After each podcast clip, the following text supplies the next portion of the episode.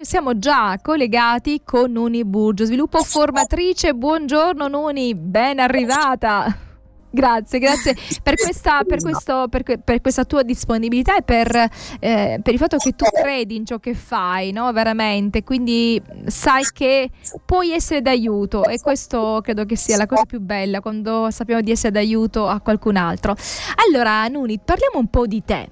Eh, mm, tu nel, nelle tue descrizioni su, diciamo, sul tuo sito o comunque dove si parla di te, tu eh, dici che a un certo punto della tua vita nel 2006 hai capito che c'erano che alcune delle difficoltà che tu avevi erano riconducibili alla sindrome di Asperger o Asperger come meglio si vuol dire.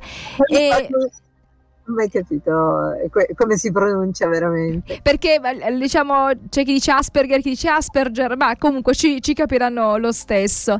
E quindi a un certo punto ti rendi conto che c'è qualcosa e che puoi trovare una spiegazione a questo qualcosa che tu eh, hai vissuto come difficoltà. Allora ti chiedo quali erano le difficoltà che ti hanno portato poi a ricercare e a un certo punto dopo avere, insomma, dopo quella che è la tua, come si può dire, la tua figura di mamma, di moglie, d'architetto, hai iniziato a fare studi che non avevano a che fare con quella che era, diciamo, la tua esperienza precedente, i tuoi studi. Hai cambiato tutto nella tua vita per capire e per conoscere meglio. Per capire e per conoscere.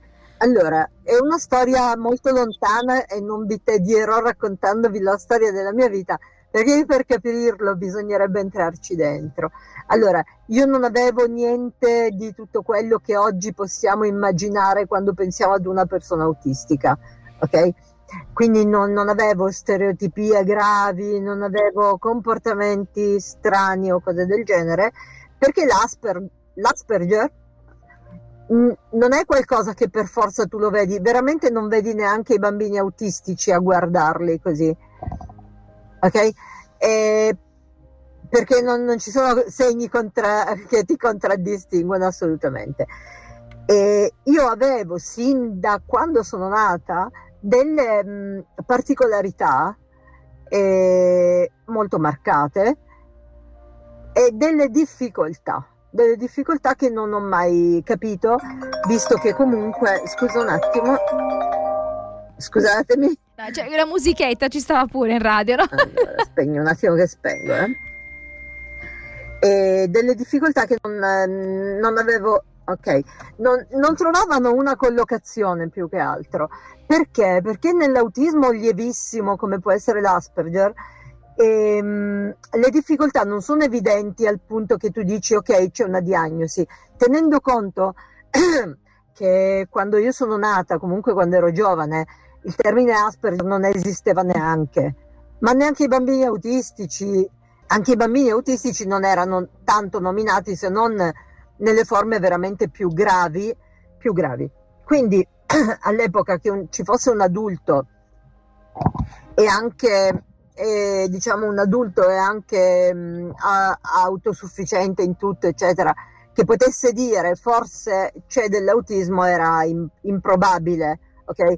Al limite mi avrebbero, se, se, avessi, se non avessi, diciamo, comunque saputo gestire eh, le mie difficoltà concrete, e ora andiamo a parlare, eh, andiamo a vedere di cosa si tratta, e se non fossi stata molto più che centrata in me stessa, quindi se non fossi stata comunque dal punto di vista della coscienza di me molto più che funzionante, probabilmente sarei finita in una qualche diagnosi di altro genere, ok? Perché all'epoca andava, non so, il bipolarismo, sai, tutte queste cose un po' strane così, no? La, la, I tempi erano i tempi in cui le difficoltà di una persona venivano incasellate in qualche sintomo, in qualche diagnosi psichiatrica, ok? Ma non era assolutamente il mio caso perché io avevo un'altissima coscienza di me e del fatto che non fossi anomala, ma semplicemente immatura. Ok? Io quando ero ragazza mi immaginavo un po' come i ciechi che non vedono, però vedevo. Mm-hmm oppure mi immaginavo nella condizione di una persona che è sulla carrozzina, quindi con le difficoltà di una persona con un eh, deficit fisico, però il mio non era visibile, capisci? Per cui tutti mi trattavano assolutamente da persona normale, okay? che da una parte è assolutamente giusto, dall'altra no, perché io comunque avevo difficoltà a fare quelle cose mh, mm, che gli altri però non vedevano perché era una cosa proprio mia, né io ci tenevo affinché emergessero queste cose. Oh, ti faccio degli esempi che diciamo molte persone che ci ascoltano possono capire. Però quando ero piccola, per esempio, mia madre mi metteva, che ne so, i pantaloni di lana e io impazzivo dalla sofferenza della lana sulla mia pelle, perché la mia pelle era immatura quando andavo a scuola per me era un eh, disastro perché io dovevo stare seduta nonostante questa mia delicatezza sensoriale.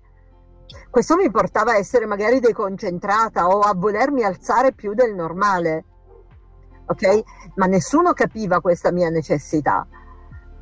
Quindi venivo presa, scambiata per quella che magari è, è un po' iperattiva, vuole uscire sempre, forse non gli piace la classe, capisci?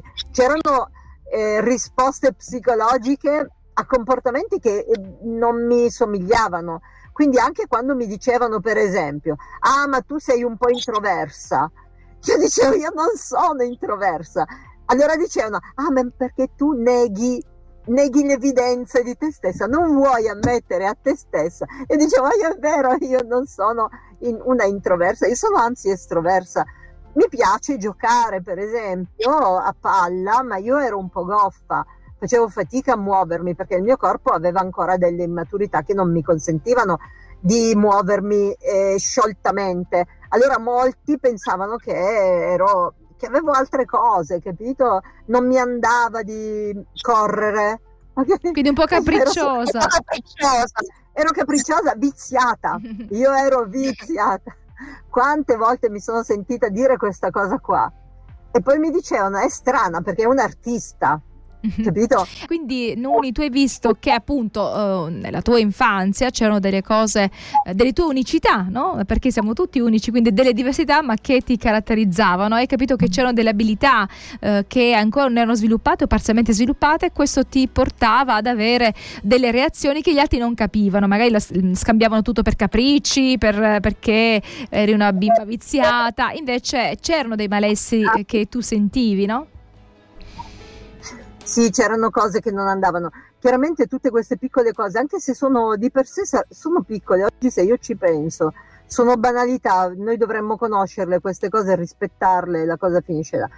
Eh, però in realtà ti avvelenano eh, la relazione con gli altri, capisci? È perché tutto finisce nella relazione. Se non sei brava a pallavolo, la, le, le amiche ti escludono se sei un po' anomala e quindi preferisci, che ne so, vestiti larghi, non ti vesti un po' come un po', di, un po Barbie quando sei giovane, il branco non ti riconosce, diventi, vieni catalogata nella creativa secchiona, vieni catalogata nella sociale, nella strana, capito? Mm-hmm. E questo a me faceva soffrire moltissimo perché io non, non, non ero, cioè ero così ma non ero così, non erano scelte, erano, eh, diciamo, eh, adattamenti caratteriali alle mie specificità. Niente di male, va, va benissimo, capito? Andava benissimo in questa maniera. Però ci sono queste cose, non solo, siccome non le conosci, la famiglia non ti aiuta perché neanche la famiglia conosce queste cose. E quindi ti, ti ritrovi nei pasticci. Un, un problema grosso che io ho avuto è stato con lo studio, per esempio. Io sono una persona che a me piace studiare, ma il mio tipo di studio, il modo che ho io di studiare non è quello canonico per prendere voti buoni a scuola. Io se leggo qualcosa non riesco neanche a morire a memorizzarla, capito? La devo capire fino in fondo, farla mia, allora ne posso parlare. Per esempio, io oggi posso fare i miei seminari e spiegare bene le cose perché ho questa caratteristica. Non studio e ripeto a pappagallo, non, non imparo cose, ma proprio le traggo da me perché le, le maneggio perfettamente. Però questo tipo di studio a scuola non rende. Quindi io ho perso un anno scolastico, ero rimandata in matematica perché ero, comunque ero discalculica forte, ok? Però non lo ero se avessi avuto un insegnante che mi, mi avrebbe aiutata mm-hmm. a superarlo, io probabilmente sarei diventata una matematica, ok? sono una ma- matematica mancata, quindi ho dovuto praticamente sposare un eh, professore eh, ordinario a matematica, un docente universitario per avere un approccio più vicino alla matematica. E visto che ecco. fortuna! non l'ho imparata, ma ho sposato un uomo che conosce la matematica. Ci sono alcune cose che, ad esempio, eh, io, io io ricordo quando ero piccolina anche io avevo difficoltà a imparare le cose a memoria, le poesie a memoria, per me proprio entravo nel pallone, quindi tutte queste cose, oppure imparare delle lezioni a memoria, io non riuscivo, io dovevo ripetere, capire e allora poi memorizzavo, altrimenti nulla, invece le mie compagne ripetevano a memoria interi capitoli, io dicevo ma come fanno? E poi se li fermavi però non sapevano dire, cioè non sapevano continuare, no? Esatto, esatto, è proprio così. E bisognerebbe che la scuola, per esempio, imparasse che ci sono proprio due ci sono diversi tipi di apprendimento e quello che viene chiesto nella scuola è un solo tipo, memorizzare dati, memorizzare dati e esporli, punto. Ma in realtà le nostre università sono molto sfaccettate e ci sono menti molto brillanti che vengono veramente sacrificate, un sacco di ragazzi che interrompono studi, che sono belle menti, belle teste, capaci di risolvere cose che nessuno risolve. Io sono una, per esempio, se tu mi dici davvero qual è la mia professione, è dare risposte e risolvere problemi che a nessuno verrebbe in mente che si possono risolvere così, capito?